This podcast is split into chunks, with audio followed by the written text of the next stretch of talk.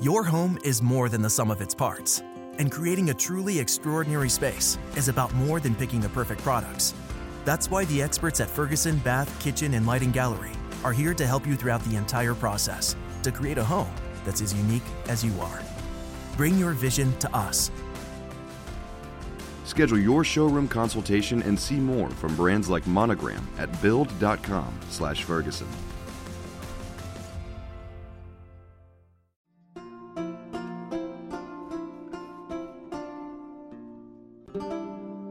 Signore e signori, da Merminaro Herrar, bentrovati di nuovo nel podcast Storie di Geopolitica. Direi subito, e senza indugi, di riprendere il discorso che abbiamo interrotto nel vecchio episodio riguardo all'ascesa politica di Nasser in Egitto negli anni 50 e 60. Per chi di voi se lo fosse perso, consiglio di andarsi a riascoltare la prima parte, perché a differenza delle migliori serie TV, qui non si fanno riassunti del tipo Previously on Breaking Bad. No, cose del genere non si fanno. Ad ogni modo, giusto per dirvelo, avevamo appena accennato a quali siano stati i punti fondamentali, principali della politica di Nasser. Progresso e nazionalizzazione. Tutto questo per trasformare l'Egitto da una debole colonia sottomessa al Regno Unito a una potenza regionale nel Nord Africa. Bene, partiamo.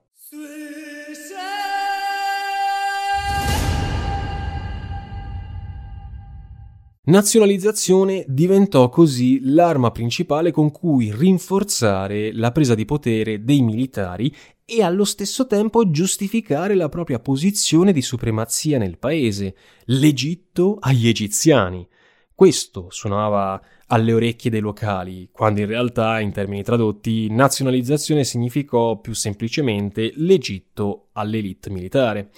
E così, nel 1957, un anno dopo la presa di potere di Nasser, in Egitto vengono nazionalizzate le banche commerciali, le compagnie di assicurazione e le agenzie commerciali straniere, alle quali fanno seguito nel 60 la fondazione della National Bank of Egypt, la Banca Nazionale d'Egitto, e della banca Misr, vale a dire la banca centrale egiziana. Tra gli aspetti positivi di questa politica di nazionalizzazione, c'è da dire che molti soldi vennero effettivamente destinati all'industrializzazione pesante, a costruire strade che collegassero il sud desertico dell'Egitto lungo l'asse del Nilo, fino addirittura a eh, collegamenti che potessero tenere insieme il Cairo e poi Alessandria con il confine occidentale che dava verso la Libia, per esempio fino alla città di Sollum. All'epoca questo serviva a incentivare, aumentare i rapporti e le comunicazioni con un partner che stava puntando all'eccezionalità del Nord Africa. Di lì a poco, infatti, quasi un decennio più avanti, Gheddafi, il Rais, sarebbe salito al potere in Libia, ma ci furono anche altre politiche di miglioramento nazionale, come ad esempio un forte afflusso di sussidi statali che in questo caso non vogliono essere negativamente intesi, ragazzi, perché se noi oggi pensiamo a sussidio statale pensiamo eh, eccolo qui, ci danno i soldi per non fare niente. No, in realtà all'epoca i sussidi statali erano prevalentemente sussidi alimentari, non soldi, ma alimentari o anche sussidi come corrente elettrica o case, abitazioni per tutti tutti coloro che erano estremamente poveri, una politica essenzialmente socialista, in modo così da attenuare le differenze interclasse, la forbice, il divario sociale che regnava in Egitto.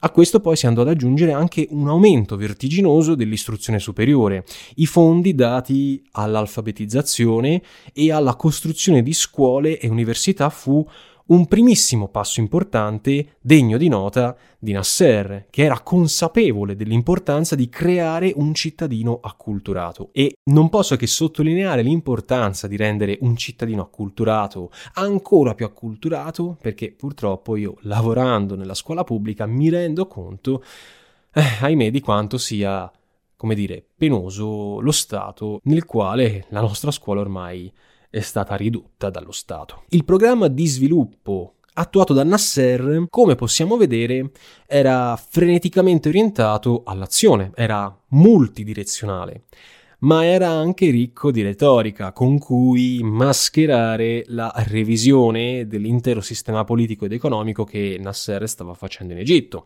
Ancora oggi è difficile discernere tra gli aspetti positivi e quelli negativi, tra cosa Nasser abbia fatto di buono e cosa invece non abbia proprio fatto. Ma è fuori di ogni dubbio dire che senza Nasser l'Egitto non sarebbe uscito da una fase di sudditanza anonima. Questo è un dato di fatto. Il problema di fondo della politica nasseriana fu come dire, quello di voler creare un modello di proprietà terriera grossolanamente egalitario. Passiamo appunto all'agricoltura. Difatti, nel 1960 a livello di benefici economici non era poi cambiato così tanto se guardiamo la condizione dei contadini nonostante le prime riforme. Più di due terzi di tutti i terreni fertili in Egitto erano rimasti in mano allo 0,5% degli egiziani, mentre l'altro terzo era stato ripartito tra gli oltre il 95% dei contadini poveri. Per carità, un'azione socialista si riparte un po' la questione dei terreni con i contadini poveri, ma un terzo? Più che per colpa di Nasser, diciamo che questo era stato un risultato del millenario latifondismo, che era insito nella società egiziana, presente fin dall'epoca dei faraoni. Il vero capolavoro di Nasser fu però quello di limitare, in campo agricolo ovviamente, l'ampiezza di un terreno che ogni famiglia singola poteva detenere. Ciascuna famiglia in Egitto da Nasser in poi non avrebbe potuto acquistare e quindi controllare un terreno che fosse più di 100 acri. In sostanza, se ci pensiamo bene, questo fu uno dei provvedimenti più socialisti imposti da Nasser, un provvedimento con cui si limitava l'affitto dei terreni da parte delle classi più forti e che rafforzava i diritti legali dei contadini e soprattutto confiscava centinaia di migliaia di acri fertili ai grossi latifondisti per ridistribuirli in maniera più o meno equa a milioni di cittadini senza terra. Certo, milioni di contadini che rappresentavano il 95% di quella piccola fetta, all'un terzo di tutti i terreni del paese, ma ci siamo capiti, era pur sempre un inizio. E quasi 50 anni dopo, ancora oggi, gli egiziani ricordano con nostalgia quella ripartizione agraria, il simbolo per loro dell'ascesa delle classi povere, della trasformazione di un sistema feudale in un sistema basato sull'equità e il progresso. Anche in campo industriale, Nasser mantenne una filosofia di fondo molto, molto simile. Nazionalizzare tutte le grandi imprese egiziane, da quelle energetiche a quelle minerarie, significava rimodellare il paese, trasferendo ricchezza da una piccola, ristretta classe capitalista ai vertici della piramide economica del paese a milioni di dipendenti ordinari. Sia chiarissimo, Nasser non era Robin Hood, rubo ai ricconi egiziani per dare ai poveri straccioni impolveriti. No, no, no, no, no. Era soltanto conscio che per restare il più a lungo possibile in carica, per tenersi bello stretto il potere, per farsi amare dal popolo, era necessario agire con il pugno duro verso la minoranza, la minoranza ricca. L'idealismo non ha niente a che vedere con Nasser. Eppure con queste innovazioni Nasser diede vita a un nuovo settore pubblico, ad una nuova forza industriale nel paese. Ci furono una serie di nuovissimi progetti, tutta una serie di acciaierie ad Alessandria, le industrie di alluminio di Nagamadi, l'esplosione delle industrie, metaforiche ovviamente, di cotone nel delta del Nilo e la già menzionata diga di Aswan che portò finalmente l'elettricità non solo nei villaggi eh, più remoti del sud del paese ma anche in tutta quanta la nazione. Sotto un certo punto di vista, Nasser fu un rivoluzionario un rivoluzionario spinto dall'assoluta determinazione di voler cambiare la società. I detrattori di Nasser, invece, dall'altro lato, lo accusano di essere un volgare populista, lo maledicono come un antigerarchico e eh, gli attribuiscono un profondissimo odio per il capitalismo liberale. Questa è una visione, lo ripeto, molto molto molto semplicistica, perché per comprendere bene l'operato di Nasser dobbiamo un attimo inquadrarlo sul macro elemento, dobbiamo vedere il contesto nel quale lui vuole operare. I cambiamenti politici, sociali ed economici che trasformarono il colpo di Stato del 52 in un qualcosa che noi oggi potremmo definire un miracolo egiziano, si basavano su un principio fondamentale, la legittimazione del popolo. Era il popolo che doveva fare il paese, non viceversa. In molti hanno fatto questo paragone. Fu la prima volta nella storia egiziana che un faraone si era messo seriamente a servizio del popolo. Per alcuni anni la sinergia tra l'eroe, tra virgolette, Nasser e la sua gente sembrò in effetti alimentare il progetto di trasformare l'Egitto da un paese con eh, un'economia povera, un'economia letargica, a fantastico esempio di sviluppo industriale. La disoccupazione e l'inflazione per tutti gli anni 50 e 60 furono ai minimi storici, mentre l'economia del paese crebbe ad un tasso medio del 9% anno per quasi un decennio. Piccolo termine di paragone, oggi noi in Italia siamo sì al 9%, peccato che questo tasso indichi la diminuzione del nostro PIL il paese sembrava andare a gonfie vele, al punto che la Banca Mondiale cominciò addirittura a paragonare l'esperimento di sviluppo egiziano con quello dei principali mercati emergenti del mondo come la Corea del Sud, che però all'epoca era finanziata fortemente, anzi era sovvenzionata massicciamente dagli Stati Uniti. L'Egitto, ecco, stava facendo tutto questo da solo. Ma il grande il grandissimo successo di Nasser, questo eroe del popolo, si manifestò attraverso la volontà stessa degli egiziani, attraverso la crisi di Suez e la conseguente nazionalizzazione del canale. Your home is more than the sum of its parts, and creating a truly extraordinary space is about more than picking the perfect products. That's why the experts at Ferguson Bath, Kitchen, and Lighting Gallery are here to help you throughout the entire process to create a home that's as unique as you are. Bring your vision to us. Schedule your showroom consultation and see more from brands like Monogram at build.com/ferguson.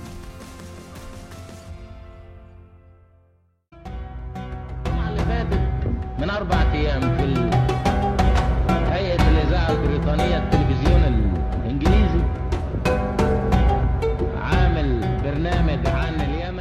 Dalla sua apertura nel 1869, quasi un, un, secolo prima della presa di potere di Nasser, il canale era rimasto in mano alla Compagnia del Canale di Suez, compagnia che di origine francese poi era finita eh, trasmettendone le azioni in possesso di una ventina di investitori privati inglesi. Nel 1888 il governo, all'epoca ancora ottomano, aveva firmato la Convenzione di Costantinopoli con la quale si dichiarava che il canale di Suez sarebbe rimasto una zona neutrale internazionale, di conseguenza non egiziana ma mm, inglese, francese, insomma, ci siamo capiti, occidentale, sotto la protezione dei britannici.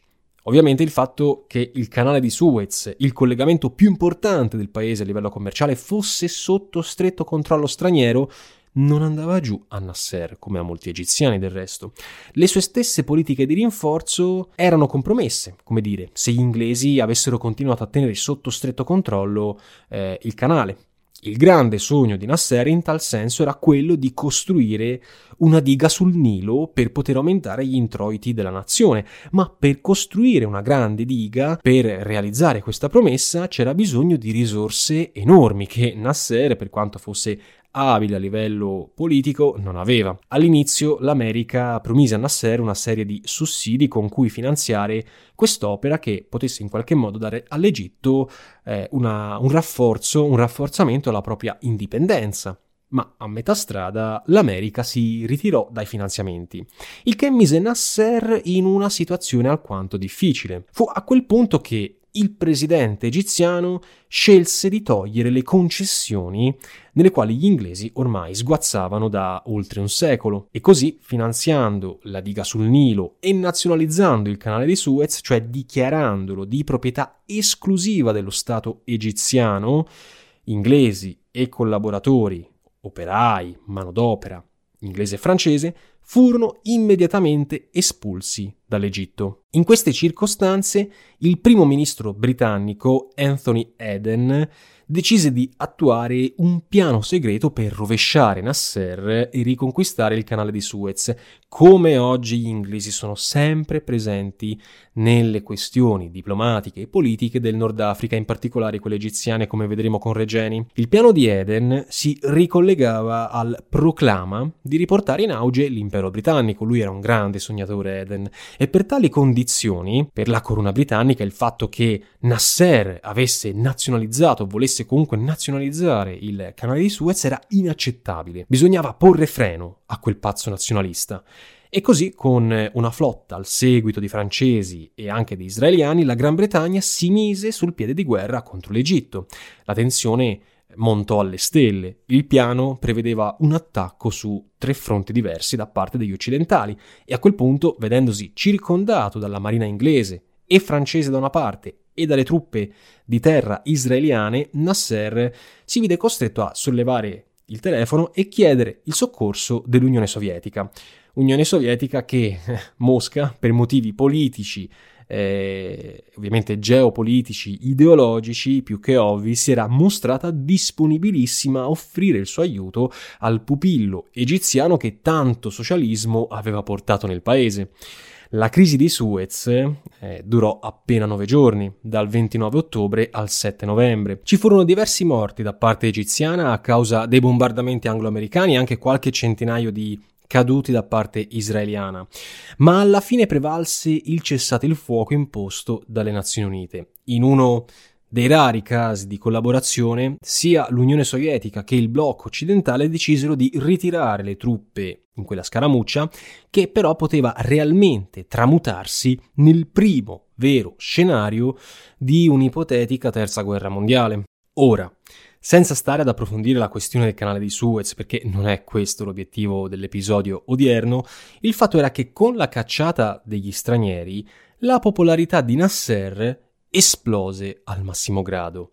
Con Suez, Nasser era diventato l'eroe egiziano per eccellenza, l'eroe che era stato capace di sconfiggere i nemici della nazione e di rappresentare la dignità araba. L'ideale di una Repubblica Araba Unita, con a capo il leader che aveva scacciato l'oppressore coloniale, stava facendosi spazio all'interno del mondo medio orientale.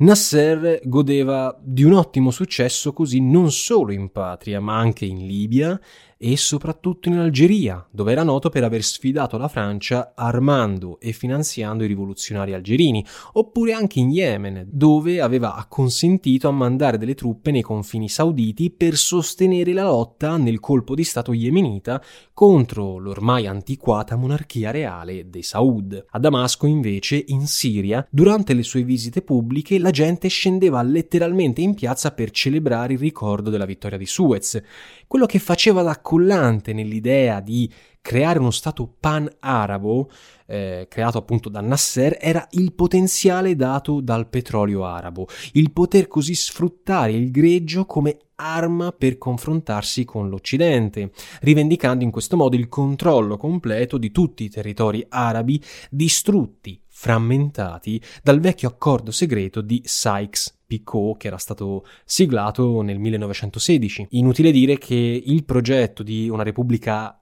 Araba Unita metteva in grave crisi un leader geopolitico come gli Stati Uniti, sebbene paradossalmente fossero diversi gli argomenti che favorivano un accordo eventuale tra America e Repubblica Araba Unita di Nasser. L'impresa politica di Nasser era infatti fondamentalmente laica, non estremista islamica.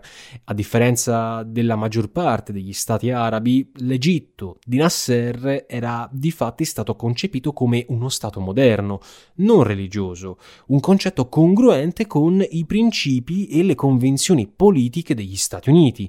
Il progetto di Nasser, inoltre, era anche l'unica valida alternativa all'Islam politico, a una religione che impregnava la politica, quindi una religione di stampo conservatore, tipica eh, della monarchia saudita, ad esempio. Eppure anche in questo caso l'ideologia e gli accordi di fratellanza andarono a farsi benedire non appena gli Stati Uniti videro il pericolo mosso dal progetto di Nasser e dal canto suo l'eroe egiziano non voleva certo mostrarsi esitante con eh, i nuovi colonialisti, gli americani che cercavano di ereditare i beni britannici che la corona di Londra stava abbandonando in Medio Oriente. Dopotutto, per molti strateghi americani, Nasser stava diventando il Savonarola del Cairo.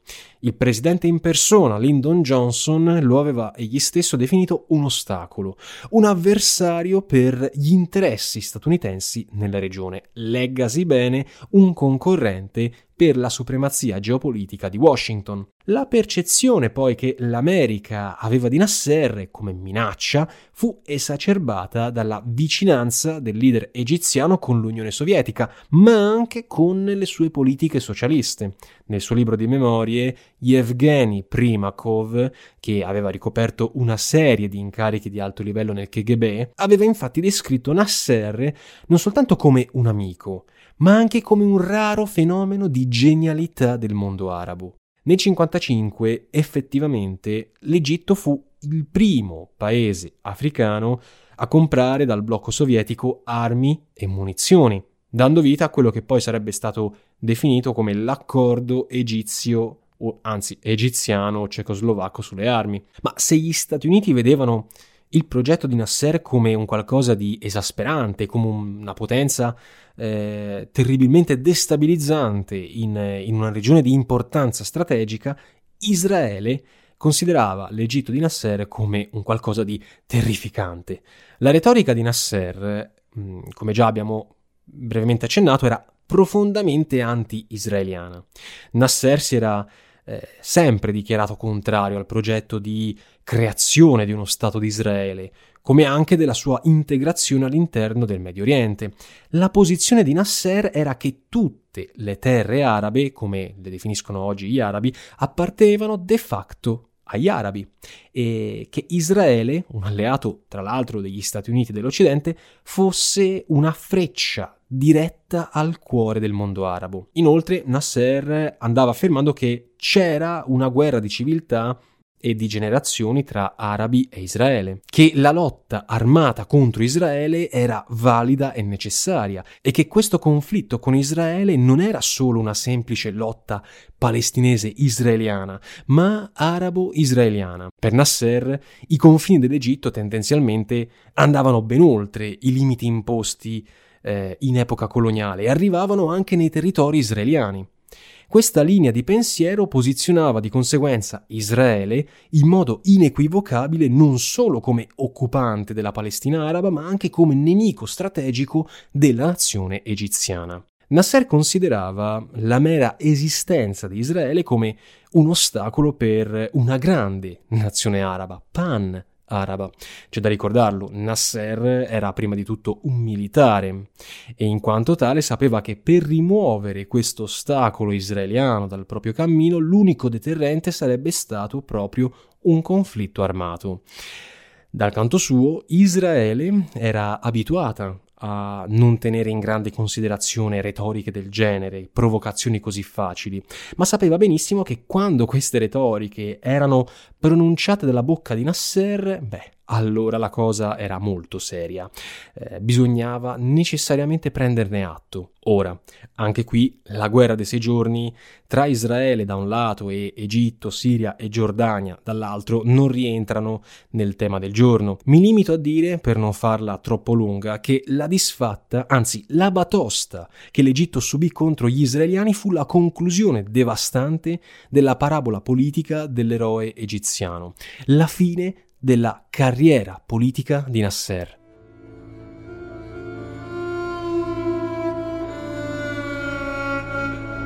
وبعدين راحوا شاتمين جمال عبد الناصر بألفاظ بذيئة إحنا كانوا زمان بيجيبوا مركب هنا يهزوا الحكومة. النهارده لما يشتمونا نقدر نضربهم بالجزمة كمان ونشتمهم من أكبر واحد لأقل واحد. جابوا الأساطين Your home is more than the sum of its parts, and creating a truly extraordinary space is about more than picking the perfect products. That's why the experts at Ferguson Bath, Kitchen, and Lighting Gallery are here to help you throughout the entire process to create a home that's as unique as you are. Bring your vision to us. Schedule your showroom consultation and see more from brands like Monogram at build.com/ferguson. indipendentemente da chi vede nell'attacco di Nasser l'intenzione antisemita di legittimare il pan-arabismo su, sugli israeliani, il fatto sostanziale è che Israele in qualche ora occupò il Sinai, la Cisgiordania, le alture del Golan e Gerusalemme, eh, con tutte le connotazioni emotive e storiche ad essa legate. Tre quarti dell'aeronautica egiziana furono obliterati, mentre le forze di terra si sciolsero come neve al sole. Era quella la fine del sogno di Nasser. Il presidente Sadat, il successore di Nasser, anni dopo, avrebbe commentato che Nasser non morì il 28 settembre del 70, bensì il 5 giugno del 67, cioè il giorno in cui la guerra era scoppiata. Il conflitto con Israele fu il peccato di Hubris di Nasser, l'errore fatale che lo costrinse alla caduta, troppo accecato dal suo sostegno nazionale e troppo deviato dall'impatto positivo che le sue politiche fino ad allora avevano avuto in maniera abbastanza innovativa. La sconfitta ebbe un impatto devastante anche sulla salute di Nasser, ma soprattutto sul suo ego. Molto più importante, la sconfitta contro Israele ridefinì il modo in cui il popolo, gli egiziani comuni, il vero collegio elettorale dell'eroe nazionale per eccellenza, vedeva Nasser, il campione anticolonialista, il gigante storico, il suo stesso sogno panarabo, finito poi per essere osteggiato dagli stessi siriani, furono accusati di colpo, di punto in bianco, di essere una farsa, una montatura creata da un leader inetto che presidieva un sistema che stava fallendo. Per i critici di Nasser quella fu l'occasione d'oro per fiondarsi sul carro del vincitore, quello israeliano, e diffondere l'odio nei confronti del capo di Stato egiziano, dicendo che Nasser aveva commesso l'errore sciocco di fidarsi di comandanti militari incapaci e inetti, comandanti che lo stesso re di Giordania Hussein una volta aveva definito come ritardati mentali. In una guerra durata meno di una settimana, il progetto nazionalista panarabo al quale Nasser aveva lavorato per decenni fu completamente smontato. Le azioni di Nasser non erano più azioni storiche, azioni innovative. L'Egitto non era più la nazione che si muoveva velocemente verso l'innovazione, che stava facendo passi da gigante di generazione in generazione. No, dopo il 1967 Nasser diventò un semplice mortale, sceso dall'Olimpo degli dei. Nasser era così diventato il presidente di un semplice paese povero, un paese del terzo mondo, sconfitto vergognosamente in una guerra che lui stesso aveva dichiarato. Per la prima volta in assoluto, gli egiziani si ribellarono contro Nasser. La sua stessa furia nazionalista gli si rivolse contro. Nel marzo del 68 migliaia di studenti universitari scesero in piazza per condannare quei capi militari che loro stessi avevano giudicato responsabili della battuta d'arresto egiziana nel 67, del crollo del sogno egiziano e più tardi, nello stesso anno, gli operai di diverse fabbriche cominciarono a indire scioperi nazionali contro il governo. Fu quello il momento in cui come dire, si chiuse la parentesi d'oro dell'Egitto moderno, il punto in cui la società cominciò a vivere il suo dilemma psicologico. Lo stesso dilemma si presentò al momento delle iniziali dimissioni emotive date da Nasser e trasmesse in diretta televisiva subito dopo la sconfitta contro Israele. Quella stessa notte, al termine della guerra, milioni di persone riempirono le strade del Cairo acclamando il nome di Nasser, chiedendo che fosse lui a tornare alla guida del paese. Questo, signori miei, era il dilemma. Un dilemma perché, anche se odiato per la sconfitta, Nasser aveva creato una società che senza di lui si sentiva orfana. Quei milioni di persone riversati per le strade che cantavano le sue lodi erano gli stessi che qualche ora prima si erano sentiti ingannati, delusi dal sogno panarabo. La vera cicatrice non era la sconfitta inferta da Israele, ma era il rendersi conto che l'eroe nel quale si era creduto tanto, così tanto, non fosse altro che un semplice uomo comune, un uomo che poteva fallire come chiunque altro. Agli occhi dei milioni di egiziani che un tempo avevano creduto in lui, il Messia non camminava più sull'acqua, ma anzi aveva rischiato di finirci annegato. Ci sono centinaia di fonti arabe che eh, rivelano la drammatica caduta dello status di, di, Nasser, ma forse la poesia araba più famosa, più toccante in Egitto è quella dello scrittore Nizar Kabbani. Subito dopo la sconfitta, Kabbani scrisse La mia nazione addolorata, in un lampo mi ha trasformato da poeta che scriveva per amore e tenerezza a poeta che scriveva con un coltello Abbiamo trasformato i nostri eroi in nani. Le nostre vecchie parole ormai sono morte, i nostri vecchi discorsi sono andati in malora. E con questa poesia, ragazzi, direi di avviarci alla conclusione.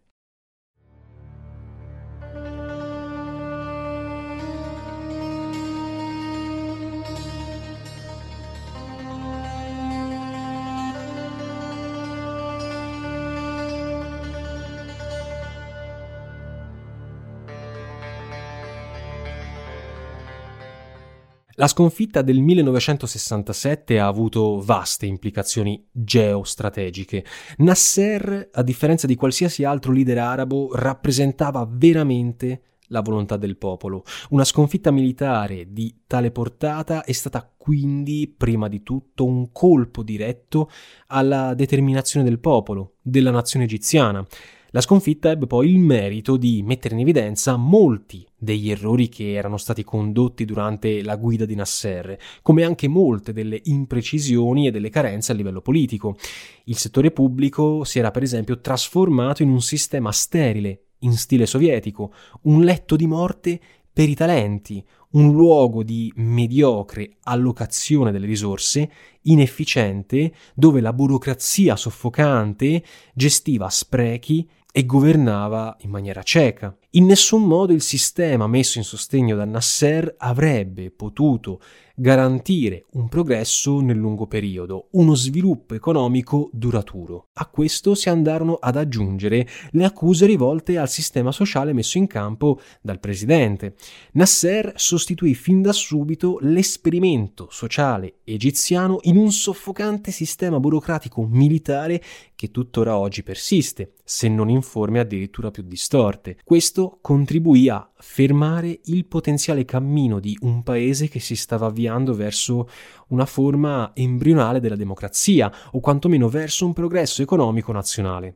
Persino il sistema poliziesco di repressione e torture che oggi noi troviamo in casi come quello di Regeni o di coercizione come nel caso di Zaki possono essere ricondotti all'instaurazione militare di Nasser ci sono racconti inquietanti sulle torture sistematiche inflitte ai membri dei fratelli musulmani negli anni 50 e 60 e anche sulla punizione collettiva di comunisti egiziani. Tutti questi sono esempi sconvolgenti dell'immenso potere che Nasser aveva assegnato al Ministero degli Interni e ai servizi segreti del paese. Indubbiamente Nasser, con la sua deformazione, il suo voler ingigantire il potere nelle mani di un singolo uomo, è stato un male per l'Egitto, ma è anche stato un bene, un uomo notevole, l'uomo forse più rappresentativo del Novecento egiziano, a differenza di personalità come Sadat Mubarak o Al-Sisi, Nasser rappresentava, l'ho già detto ma lo voglio ribadire, la vera volontà del popolo. Gli egiziani gli diedero esplicitamente un mandato illimitato, una carta bianca politica. Il problema fu però il non saper sfruttare a dovere la fiducia degli egiziani, il trasformare il suo colpo di Stato in uno Stato vero e proprio il progetto di Nasser, senza mezzi termini, avrebbe potuto tranquillamente eguagliare quello napoleonico in Francia, avrebbe potuto definire una nazione, nonostante una drammatica sconfitta militare, nonostante le disastrose conseguenze economiche, ma non è stato così. A differenza di Napoleone, Nasser non ha lasciato in eredità agli egiziani uno Stato, ma soltanto un'aspirazione mal definita, governata da oppressione e censura. Ragazzi, vi ringrazio profondamente per l'ascolto, se mi avete seguito fino a questo punto.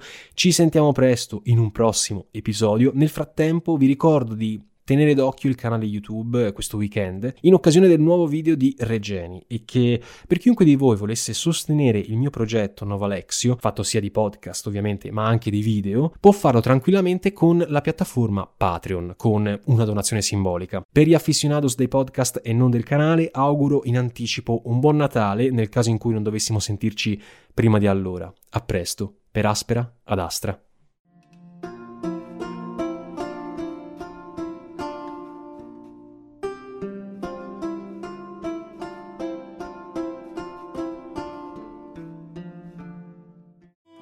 Your home is more than the sum of its parts, and creating a truly extraordinary space is about more than picking the perfect products. That's why the experts at Ferguson Bath, Kitchen, and Lighting Gallery are here to help you throughout the entire process to create a home that's as unique as you are. Bring your vision to us. Schedule your showroom consultation and see more from brands like Monogram at build.com/ferguson.